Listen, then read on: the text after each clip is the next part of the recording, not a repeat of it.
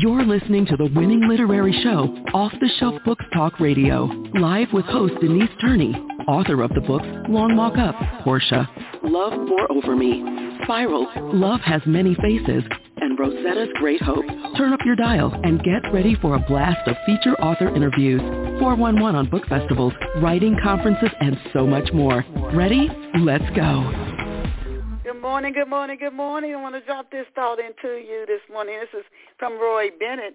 Don't be pushed around by the fears in your mind. Be led by the dreams in your heart.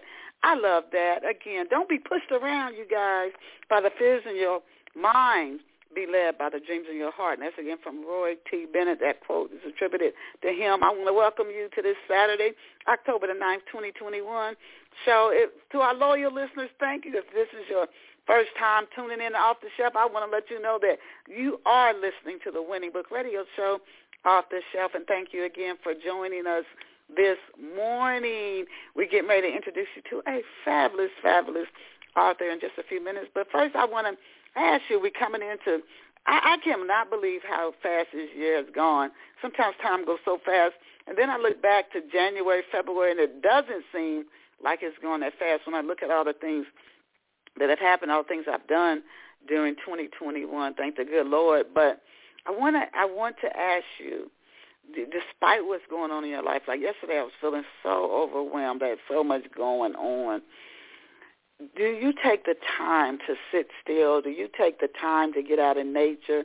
Do you take the time? I think a part of good health is not just eating, having a good diet and drinking plenty of fresh water and exercising and making sure you have good, strong, healthy social connections. But rest, good rest, I think is a part of actually being healthy. How how much do you put yourself on that priority list of taking care of yourself and proving to yourself that you love yourself? You might say you love yourself, but do you prove it? And so there's a book I wrote, Awaken Blessings of Inner Love, and it has daily tips, practices, really easy because our world gets so busy. Things you can do every day to keep yourself from tipping. Uh, just one more thing you don't see coming could actually be the one that what they say the cow the straw that broke the camel's back. You don't want you don't want that, so you want to do daily, daily practices. So I encourage you to get a copy of Awaken Blessings of Inner Love by yours truly, Denise Turney, and see if it doesn't enrich and bless your life. Even if some of the techniques you might say, well, this doesn't work for me. There's so many of them, of them in the book I'm sure if you practice them, you will start to feel better. You just will have more clarity about yourself. It'll be a blessing to you, I do believe. Awakening blessings of inner love. And now, drum roll. Now let us go and meet our very special off-the-shelf guest. And our special off-the-shelf guest this morning is Grace Sammon, and she is the author of the book The Eves. What a title. She is a passionate storyteller who loves writing and communicating. And her book, The Eves, is a compelling character-driven novel that is written to appeal to parents and to children. And the book's central theme, uh, the central theme of the book addresses this universal question: What do I want to be as I age and grow old? And, and a little bit about Grace, and we're going to learn even more about her as we bring her on live in just a few seconds. Grace grew up on Long Island, New York, and she also spent many years in the Washington, D.C. area where she raised her two children, and even more, Grace established and owned an educational consulting firm operating in 32 states. She's an accomplished author and public speaker in the area of education, and she is excited to share her voice in her new venue, literary fiction. She lives on Florida's west coast with her beloved husband and a small herd of imaginary llamas. I encourage you to check Miss Grace Sammon, and it's spelled S-A-M-M-O-N, out online at gracesammon.net, G-R-A-C-E-S-A-M-M-O-N dot net, G-R-A-C-E-S-A-M-M-O-N dot net. And we are absolutely honored to have Grace with us here this morning. I got to make sure I'm picking up the right line. Welcome to Off the Shelf, Grace. Oh, Denise, good morning. Good morning. I am thrilled to be here. I have so admired your balance between writing and living a good life and the way you introduced our show today is just perfect. It also gave me just that little minute to sit still and put myself in a good place. So thanks for having me. Oh, well, we're excited to have you here, Grace.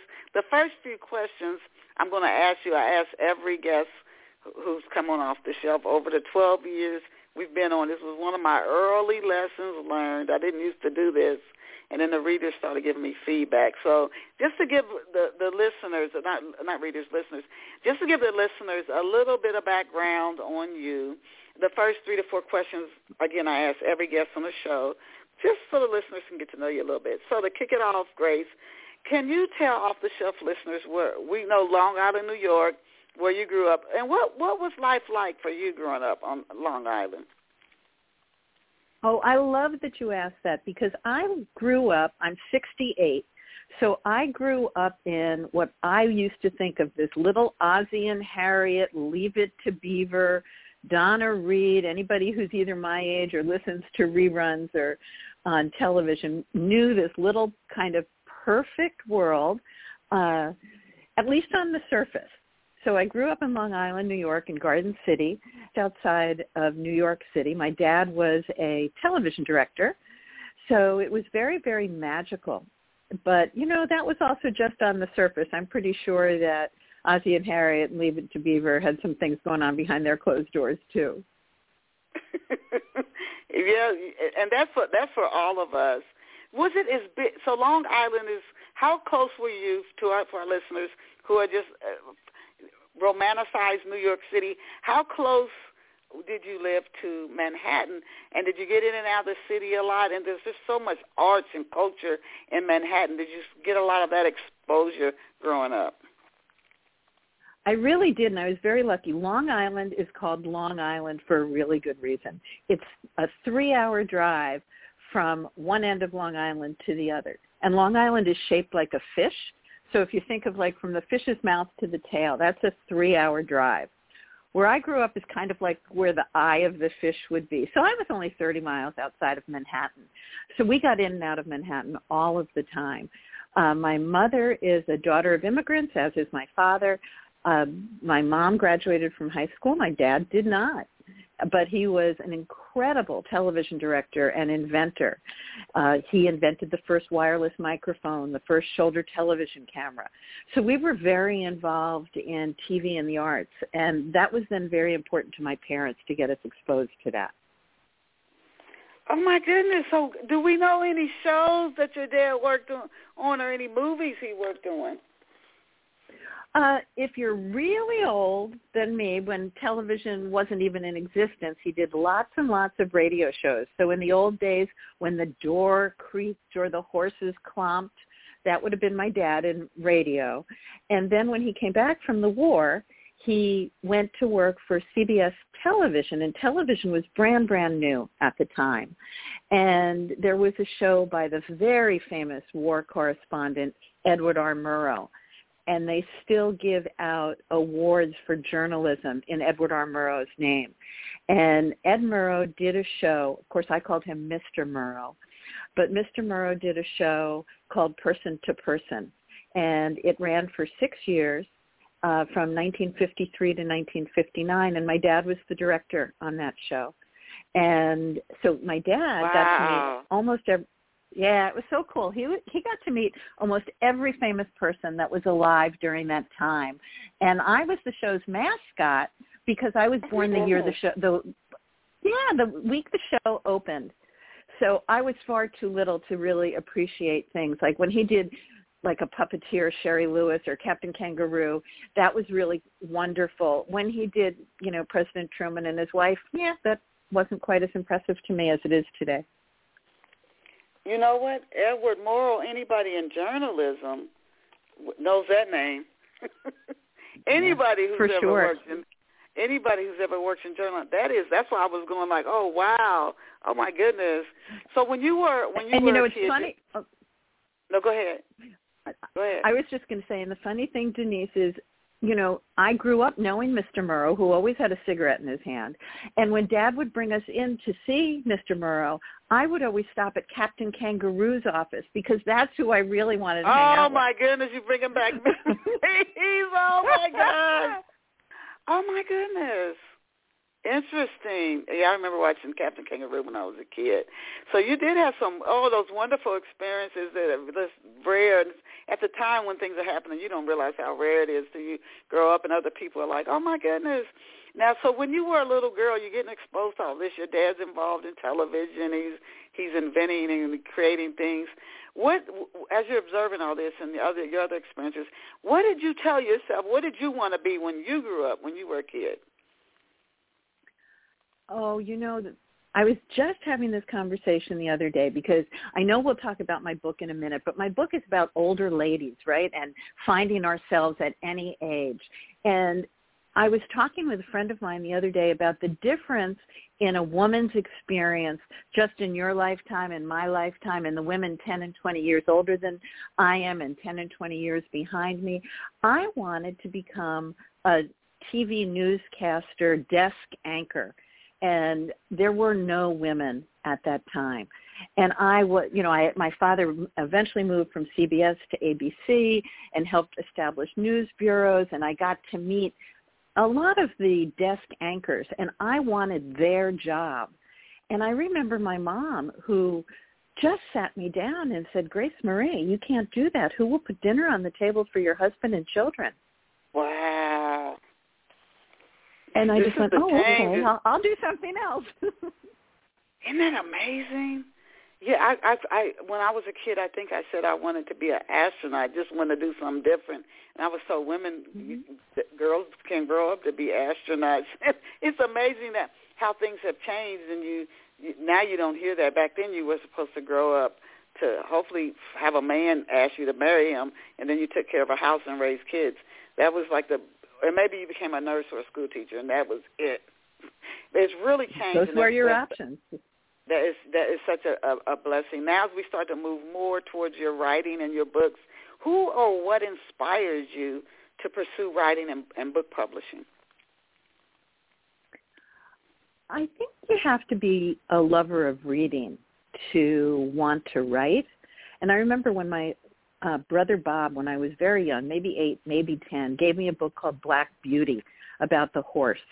And I was amazed that somebody could put words on a page that just made me want to sit and miss Christmas dinner and just sit and read that book. So I've always been a reader and a writer. I would write horrible little stories about what my brothers and sister had done, just totally ratting them out. but in my very first job I always wrote. And then I had a job where I was an educational consultant and my business partner at the time said, you need to write this down. You need to write a book. And even though I had written several articles, I had never written a book. And I thought that was beyond my ability. But I sat down and I wrote it, and then I wrote three others. And uh, then when I basically began to retire from that, I thought, now what do I do? And my novel came to be. Ah, so you kind of go with the flow. You can, and I, and I like that. You just let things happen one step after another. Before I ask you about about we start talking about the Eve, I wanted to ask you when I was researching for your interview. This was something that jumped out at me. That you travel, you've traveled a lot. How have your travels impacted your writing? Very much so. Even in my educational books, when I traveled for business, I traveled to 32 different states, as you said in the intro.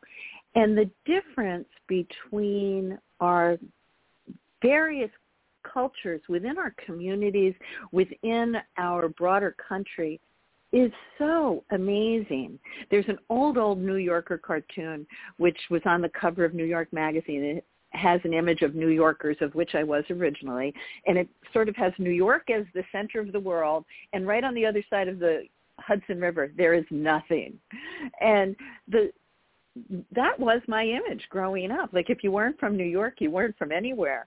But I had the opportunity to work in the 32 states on Native American lands, in rural bayous of Louisiana, and we are such a rich and diverse country, and I want my life to be rich and diverse as well. I also had the opportunity to travel to Tanzania oh, 12 years ago, I think. And that was such a humbling experience to stand on the rim of the Rift Valley, which is where they think human beings became human beings. And wow. it is so humbling. So Oh, humbling to stand there. You know, I've heard people who've traveled a lot. They, they, they it just it changes you. It, it you, you you're a different person if you only stay in your small town with everybody who thinks all the same. You, you're gonna miss so much, and you'll think, as we all do, we think we know it, we know more than we actually do. But if you never get out of your little small town and get around people who have thoughts different than yours, man, are you ever missing out? And so it's just, I think it's a blessing to get out and travel. Now, bef- be, the next before I talk about these, I want to ask you one other question. Because the Eve, that's not your first book, correct? So I wanted to ask you if you could tell us the title of your very first book and what that first book was about. Yes, the first book was called Creating and Sustaining Smaller Learning Communities. It was very solidly based on high school improvement within the United States. So the first three books are all in education. The third book of my educational books is called Battling the Hamster Wheel, and that was also about how do we get out of the rust of what we're doing in high schools to make them better environments for teaching and learning. So the Eves is an entirely uh, different uh, branch of my writing.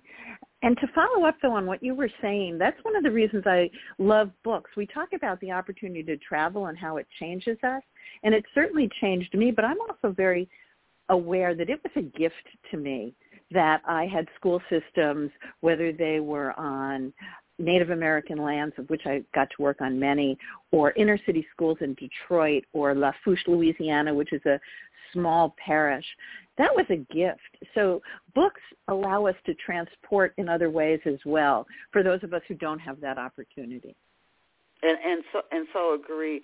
And what ways, uh, uh, Grace? How has your writing deepened since you sat down and wrote your very first book, which they were nonfiction books focusing on education, and the time that you spent writing the Eve? I think I really like writing both nonfiction and fiction. Uh, sometimes if somebody gives me an article to write, I can knock it out in a minute because I just love the juice that goes on in my head and in, on my hands when I hit the keyboard. Writing a novel, though, is much harder for me. It's interesting because there's lots of research in both venues. In the educational field, I have to do lots of statistical research and make sure my theories work. But on the educational side of the house, I have to make sure that I don't put something historically inaccurate or I have to create a appropriate tension between voices. So I have to do a lot of research between characters, between events. In the Eves, I talk about an event called Juneteenth, which of course now most of America thankfully knows about. But prior to a year and a half ago, probably most Caucasians knew very little or nothing about. So I had to find a way to bring that into the conversation, both that it was historically accurate, told a story, did some teaching because I still love to teach, but also allowed there to be a conversation that wasn't always comfortable between two characters. Uh, now, where did where did you get the idea? Just listening to you talk about the story, and as I was researching, where did the idea pop into your head for the book, The Eve? The story of the Eves is very much about the psychologically complex Jessica Barnett. And she's at a crossroads. She no longer has a relationship with her children. She's let go of her career and her body, but not her vodka, not her lies. And she doesn't know who she's going to be. Her parents are deceased. And I found myself at that crossroads. I had adult children who didn't need me as the mom anymore. My parents were deceased. I was winding down that crazy 200 days a year of travel. And I said, who am I going to be now? And as I did throughout my life, I sat down and said, okay, what would that look like? And all of a sudden, this character, Jessica Barnett, emerged. And I got to say, okay, who was her younger self? Who does she want to be? And I nestled her life experience between the youngest character who is 15 and the oldest who is 94. And the characters are white and black and Latinx and Native American. There's a lesbian couple and they all intersect in Washington, D.C. and this wonderful farm in southern Maryland. Wow, you really, you really. See, this is where your travels. Once again, this is where your travels are, are playing up. Why did you decide? And I also want to ask you. You said writing a novel you find it more challenging than writing, doing nonfiction. Uh, so I want to ask you. This sounds to me like it would be quite the challenge. Why did you decide to write a multi-generational novels, and are there plans to turn the Eves into a book series? The multi-generational part was in part because I missed the opportunity to still, still speak to my parents. And I was very, very blessed to have an older woman in my life who was kind of a surrogate mom at the time, and I realized how wise she was. And I realized at that moment when I was at that crossroads, there were conversations I wish I had with my parents that they weren't available to me anymore. And there were conversations that I really wanted to have with my children, but they weren't ready to listen. So I began to craft what would that look like? Um, so that's why the multi-generational aspect of it, because I think our elders are so important. And I think the pandemic, quite honestly, has given us an opportunity to listen to our elders a little bit more. And in so many cultures, elders are important and not so much um, in certain segments of American society. And many people have asked me if there's a sequel. I see it clearly as a Netflix series, and it's so funny because if somebody said, "Okay, we're we're picking up the Eves as a Netflix series, could you start writing the additional episodes?" I think I could do that, and I think I need that approach because I have not sat down and done it um, to write the next book, if you will. Interesting. Now I got to tell you, Jessica Barnett sounds so interesting to me, and in a time I know with COVID and uh, a lot of women dropped out of the workforce because it was just too difficult juggling really being working at a daycare almost with your own kids you, you, school teacher, daycare worker, mom, and you got a full-time job, all at home. It's like there's no separation. You you get no break, and it, I guess it was very overwhelming. I can only only imagine uh, for a lot of people. So they said, I cannot do all of this. And you know, there was a time when people thought a woman could be a superwoman and do everything, and then you hear women, honestly, who quite accomplished say, no, you you can't do everything. So you're gonna have to prioritize and pick things that you're gonna focus on. All that shared. Jessica Barnett, when you opened up uh, with the, today's interview and you said she was not talking to her kids. I can't imagine that. I don't know why I in my mind and but I hear adult children say, I haven't talked to my mom in like 10 years or I haven't talked to my dad in 10 or more years. I just can't imagine it myself. Um what makes her what happened with her? Was she close to her kids when they were young? I just find that very interesting for some reason. And was her and her mother's relationship ever strained? What makes her so psychologically complex and interesting? Oh, she is one hot mess. And I think I am so blessed to have a great relationship with my kids now. But I know so many people who use the expression, I walk on eggshells around my children and wow. they may say, "Oh, I didn't talk to them for a oh," and it's it's a different different journey today. And I I did go through a period of time where I didn't talk to my children, and it was gut wrenching, absolutely gut wrenching, and I didn't understand it. And I think that's why I also put that challenge in front of Jessica of how does she heal that or can she even heal that and uh, the book has very big plot twists.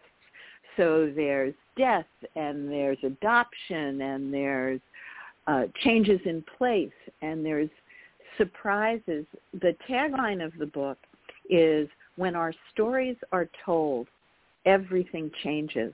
So when Jessica goes to meet these old women, and there's an older gentleman there who needs to be played by Morgan Freeman. I keep saying that. there's an old. He just needs to. He needs to call me, but. um when she meets the older women and begins to chronicle their oral histories, everybody's life changes. And a big message of the book is we are never done. We may think we are done at a certain age or even with a certain relationship, but we are not done until my friend Jack says, until we fold our hands in the box, until they fold our hands wow. in the box. Who would think that? You know the same thing if you end a relationship, you think I was just telling somebody even if you say I don't like working with this colleague and I'm I'm I'm out of here, I'm moving to a different department, or I don't like this company and I'm moving to a different state, or I don't like this worship center, I'm going to a different place to worship, and then you look up ten years later and you're looking in the face of somebody you thought you would never see again.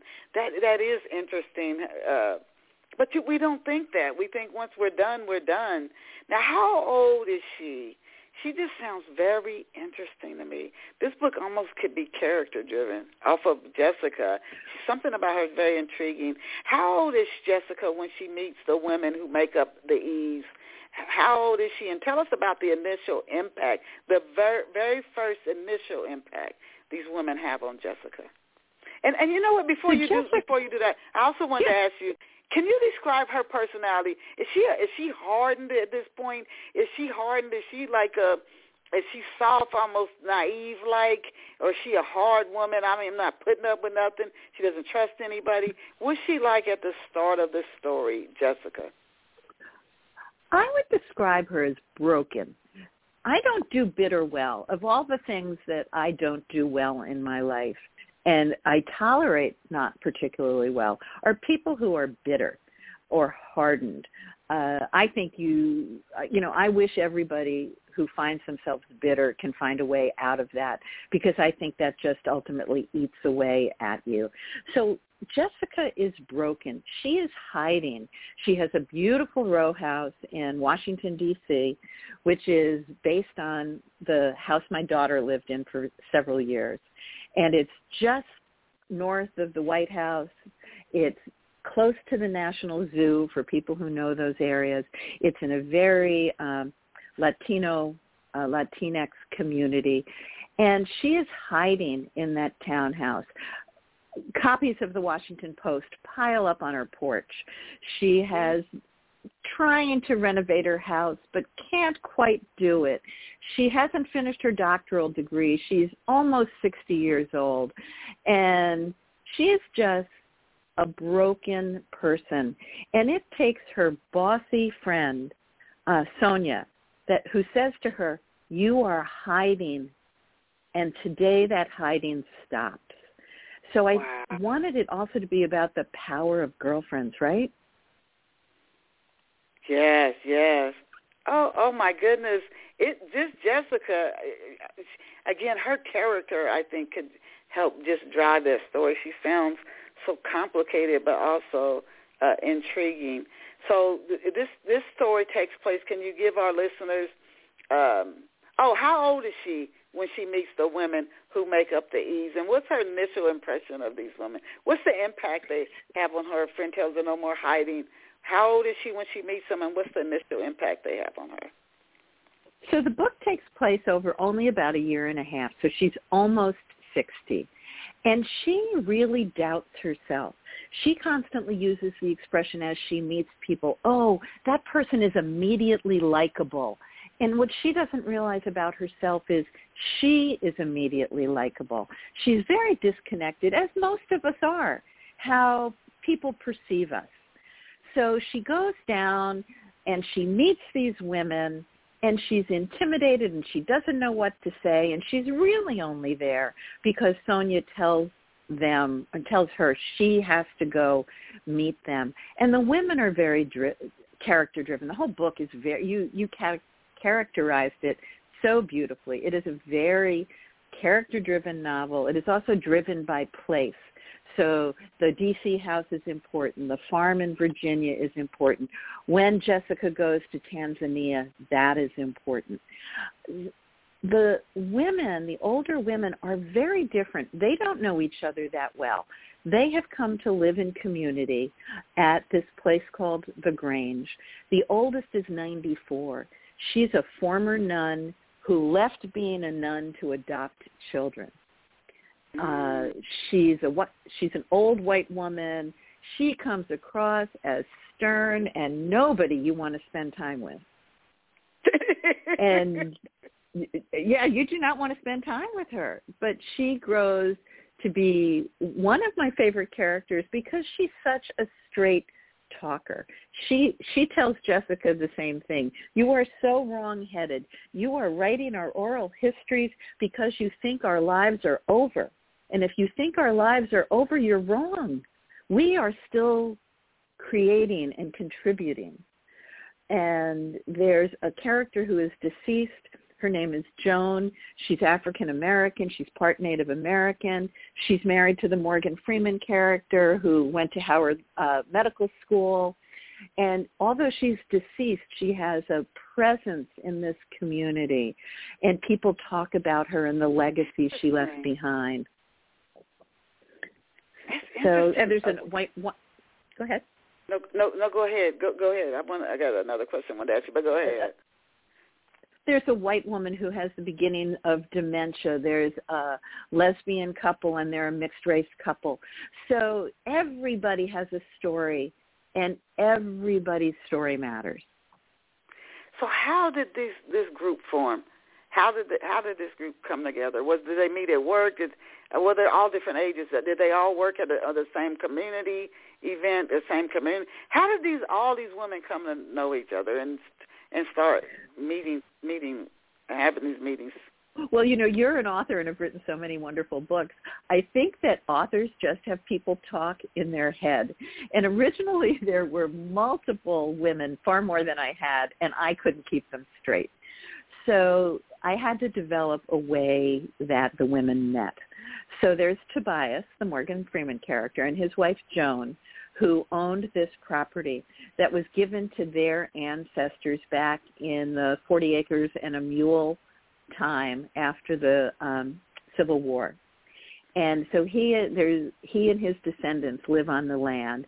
His daughter is uh, a lesbian who's married who's married to a white woman, and Joan gets sick, and her cousin comes to help her dying, and some other characters who live in the community come and uh, help support that. The lawyer, who is an old Italian lady, who is modeled on the woman who uh, is still at 92 important to me in my life.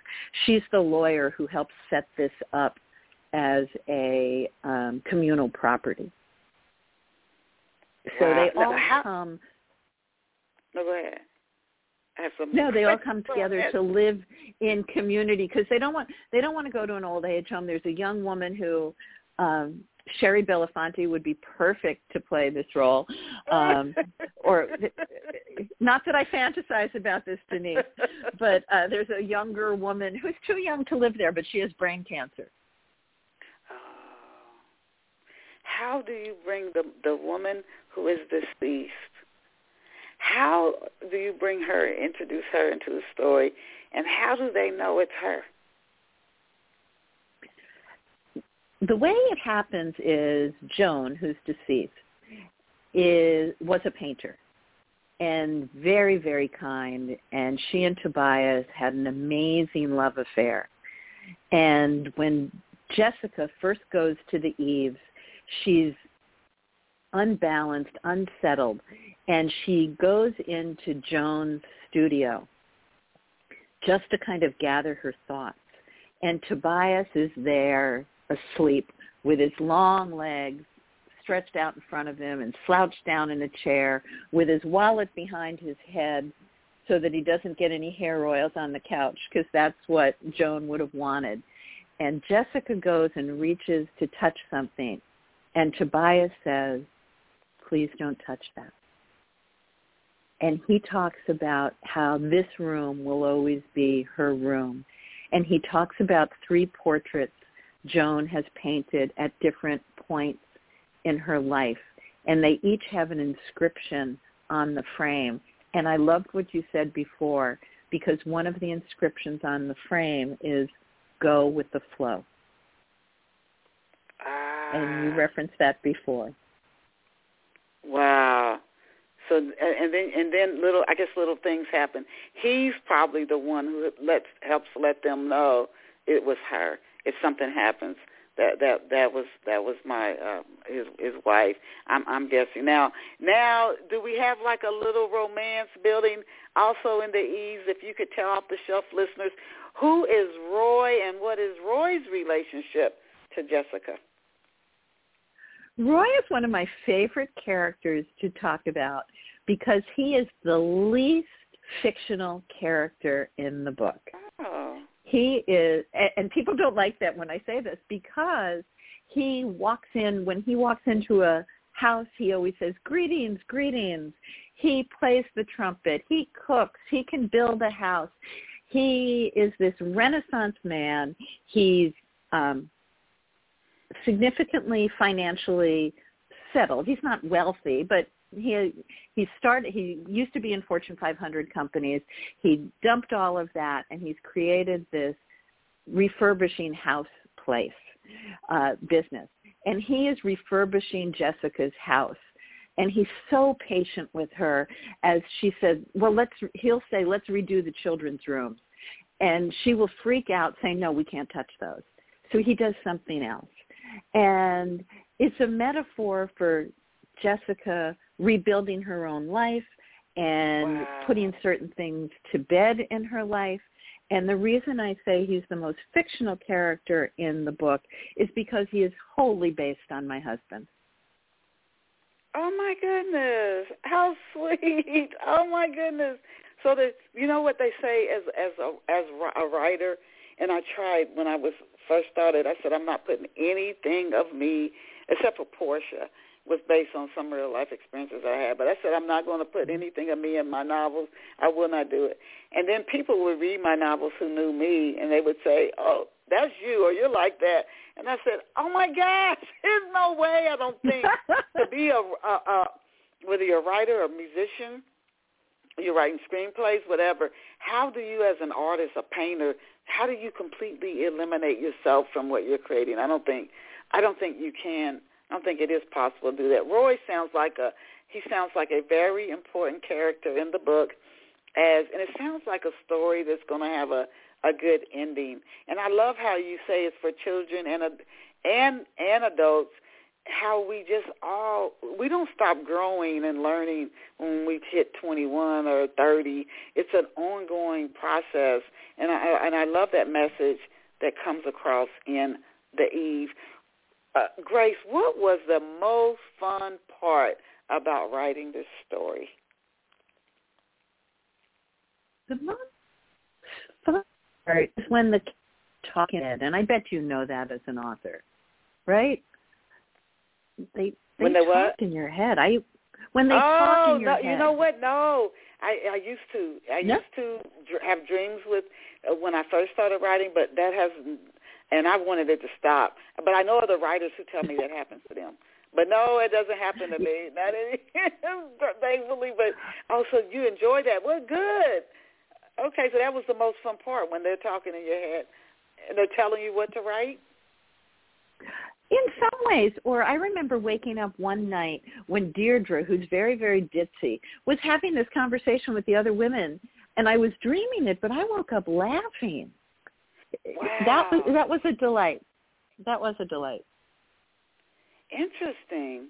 That's like an extra benefit, uh, an extra benefit just to being a novelist, to to working on this story. I feel like it's a different part of us coming through. So that was the, the your your engagement with the interactions with the characters, I guess coming up through your subconscious was what you you really enjoyed. Was there any part of actually putting that on paper that you enjoyed? Was it the dialogue? Was it uh, fleshing out a certain character that you enjoyed? I just like the whole process of writing. There is something that, and it doesn't matter, Denise, if I'm working on fiction or nonfiction, there is something that happens in my brain between, you know, what happens when it comes down my neck, down my arms, and taps right onto that keyboard and pops up on my screen that I like. And it doesn't matter if it's an email or a novel or another book or a technical piece.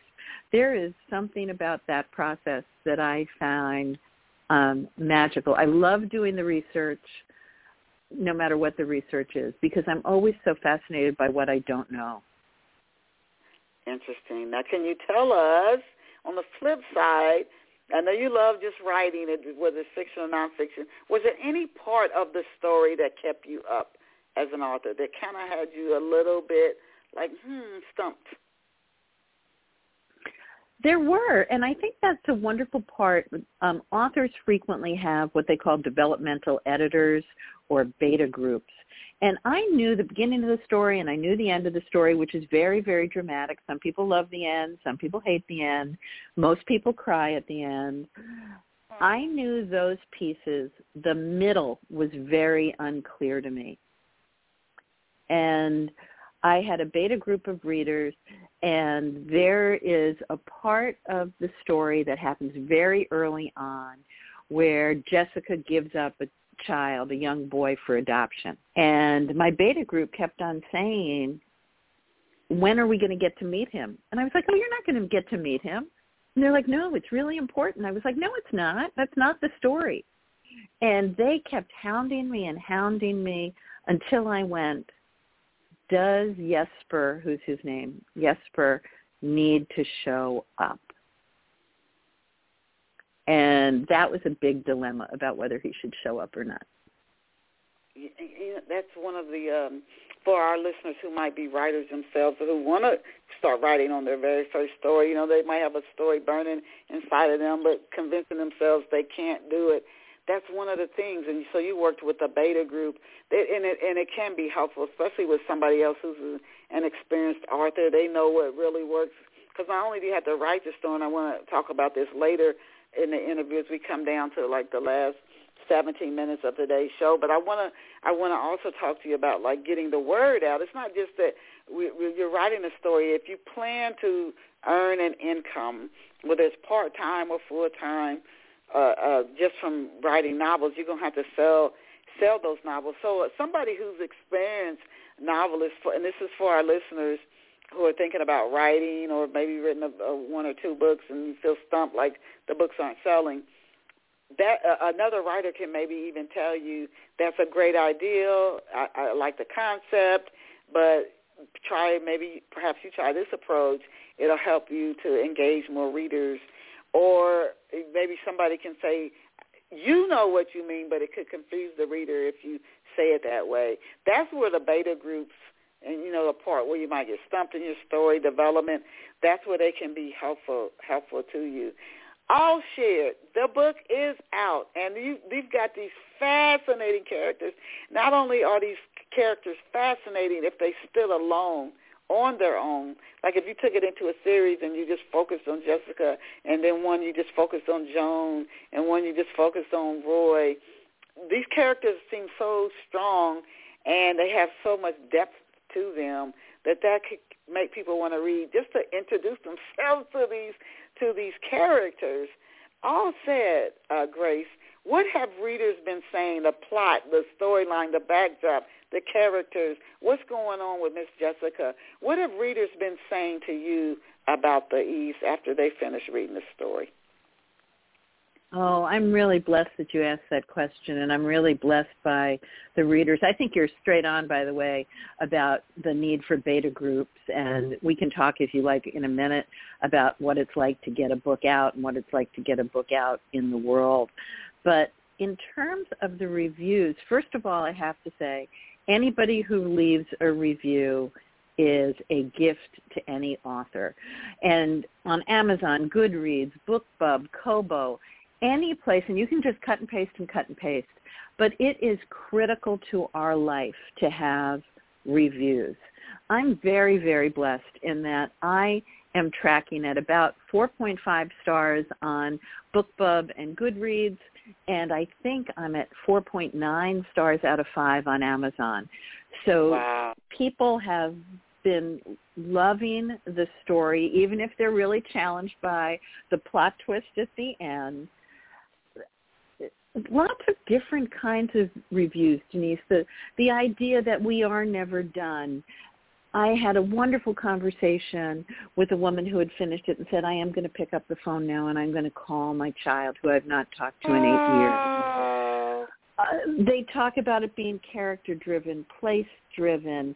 They love the plot twists and turns.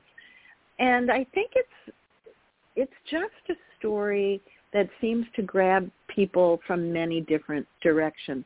The other thing, and this is kind of a bridge to other things we may talk about, is I love hearing from people when they are reading my book.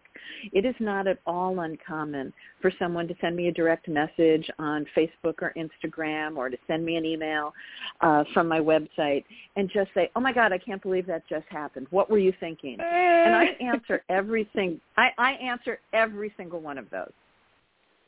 Oh, how I awesome. zoom to book clubs.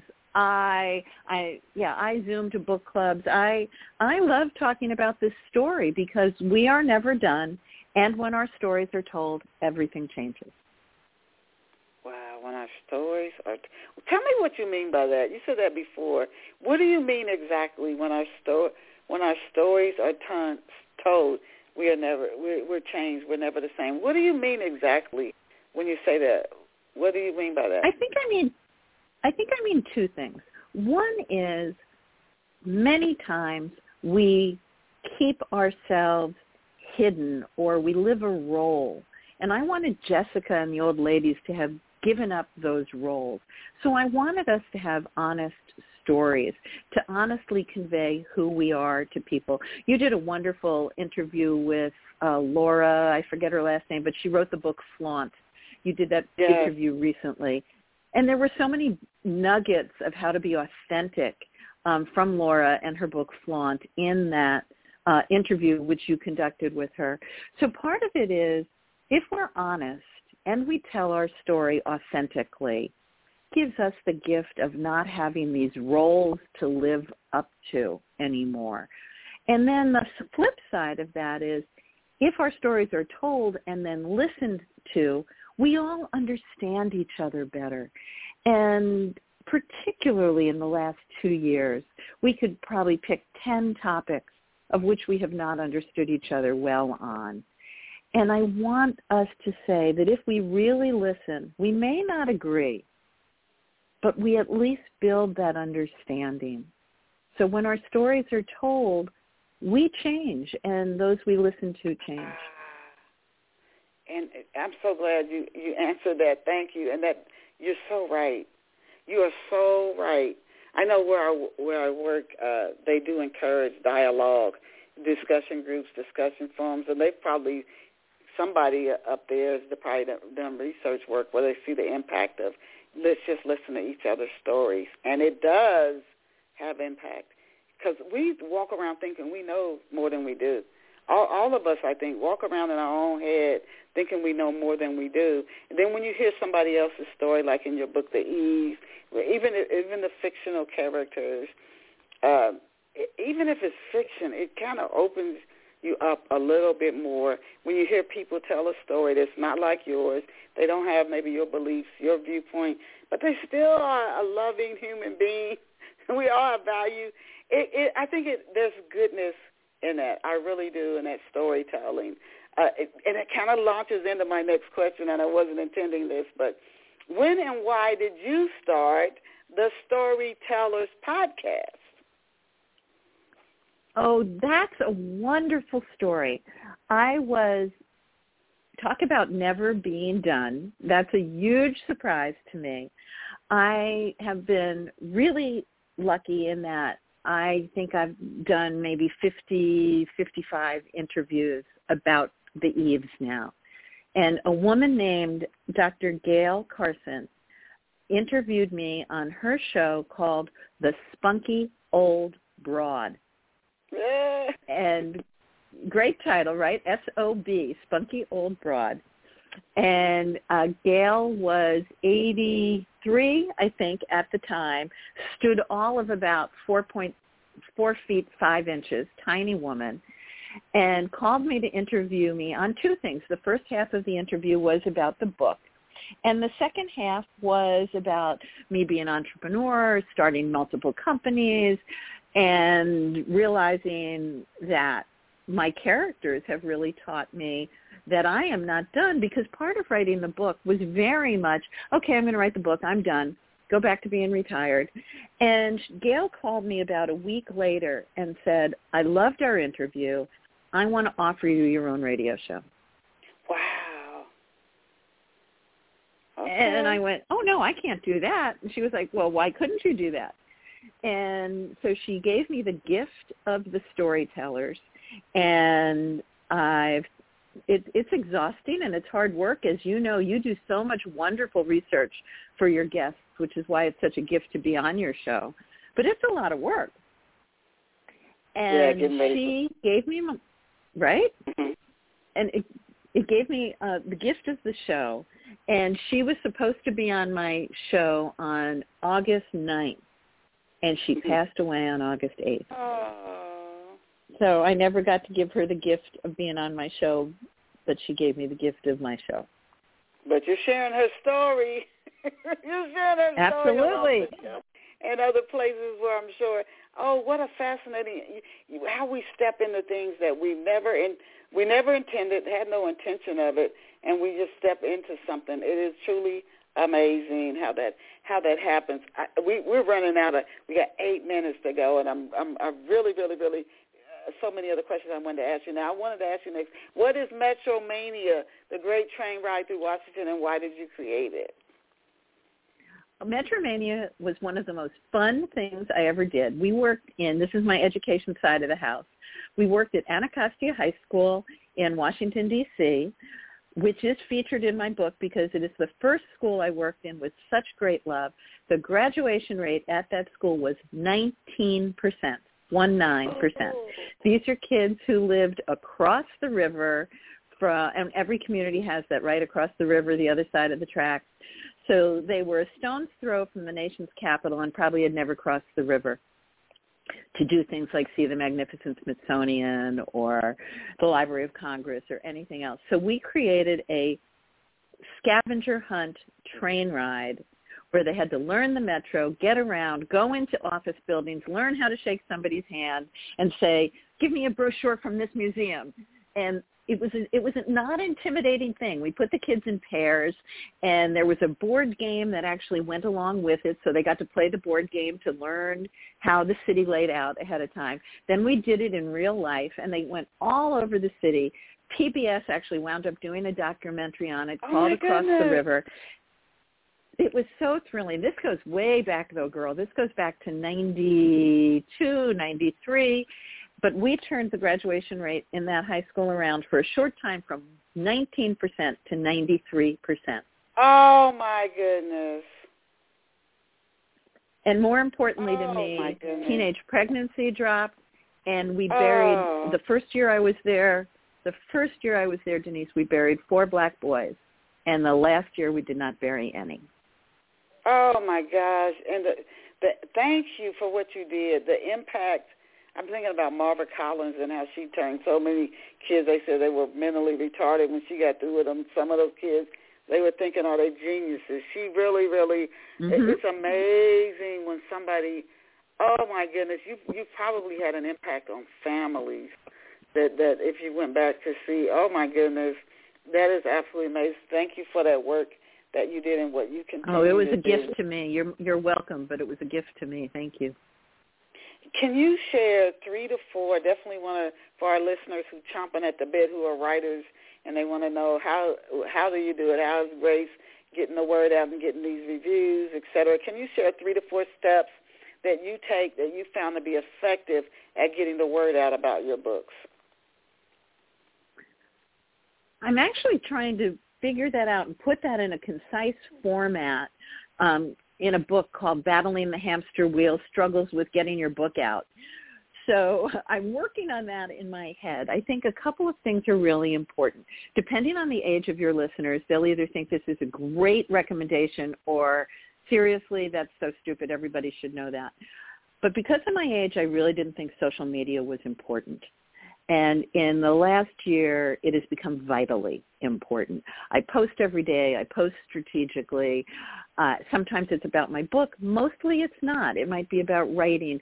I've joined several writing communities. So first of all, use Instagram, use uh, Facebook. I don't use Twitter and LinkedIn as much as I should, but those are important places. I think that joining Facebook groups that are in like genres are important. So I'm a member of the Women's Fiction Writers Association and Bookish Road Trip and the Write Review. But if you're a mystery writer, there's Blackbird Writers. If you're a historical fiction writer, there's you know, find those. There's uh, LAMP. I, oh, I'm blocking on that wonderful Facebook group. It has LAMP in the title. So find a Facebook group that is of like-minded authors so that you can ask questions. Some some that you'll you would be embarrassed to ask anyplace else but we all have those questions. So find those groups. I would hire a publicist who know if you can afford to I would hire a publicist who can help you get your word out. And you can find someone for $3,000 a month or you can find somebody for $600 for six weeks. And I'm happy to share that kind of information with anybody. On my website, uh, you can always reach me at grace at gracesammon.net. You can direct message me. I I love interacting with people who want to um, get their story out. You started your show today with, you know, follow the dreams of your heart. I think that if you have a story, as Maya Angelou said, if the worst thing that for an author is to, and she said it way better than me, if you have a story that needs to get out, that is the worst pain for an author if that is not out. So if you need help getting that out, send me an email, send me a direct message. I'm happy to talk to you. Oh my goodness, you are so you are so open and inviting, and really enjoyed having you on the show. Before we wrap it up, can you tell off the shelf listeners where they can get a copy of the Eves and your other books? The educational books are you can still all get on uh, Amazon. They're under Corwin Press, but you can just Google my name, Grace Sammon, said like the fish, but spelled S-A-M-M-O-N. So just find me on Amazon there. You can certainly get a copy of The Eves there on Barnes & Noble. Bookstores will be able to order it for you through um, Ingram Sparks. They probably won't carry it in the bookstore, but any bookstore can order it for you. And then you said you're on social media. You're not on Twitter. What? How do people, if they wanted to, connect with you on social media other than going to your website, gracesammon.net? How else do you have a do you have a handle on your like on Facebook and Instagram that people can find you by? Absolutely. I'm on Twitter and LinkedIn, but not often. On Instagram, I'm at Grace Sammon Writes, as in Writes Books, W-R-I-T-E-S. On Facebook, I have an authors page, which is also Grace Sammon Writes, as in writes books. But most authors, honestly, we have found it's just easier to be engaged with people on our profile page, which is Grace Sammon. There are four Grace Sammons. Um, I can't remember what my current, I think I have a blue shirt on in my current page.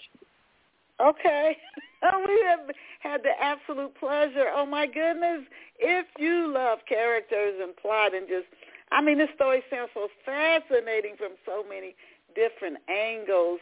Uh, the Eves by Grace Sammon, S-A-M-M-O-N. If you guys are going over to Amazon or Apple Books or Barnes & Noble or Google Books and you're looking want to find out the Eves and it's E V E S the Eves by Grace Sammon. Again S A M M O N. If you love character driven stories and you you just love where you see the characters develop and the the story also develop and unfold. I really encourage you to get a copy of the Eves again by Grace Sammon. You can visit her online at gracesammon.net, G-R-A-C-E-S-A-M-M O-N.net. What a fabulous, fabulous author and a fabulous story that Eves and y'all gonna have to. We gotta meet Miss Jessica in the Eves. She sounds very complex and intriguing and very interesting character. Her and see what happens to her and Roy and the other characters in the story.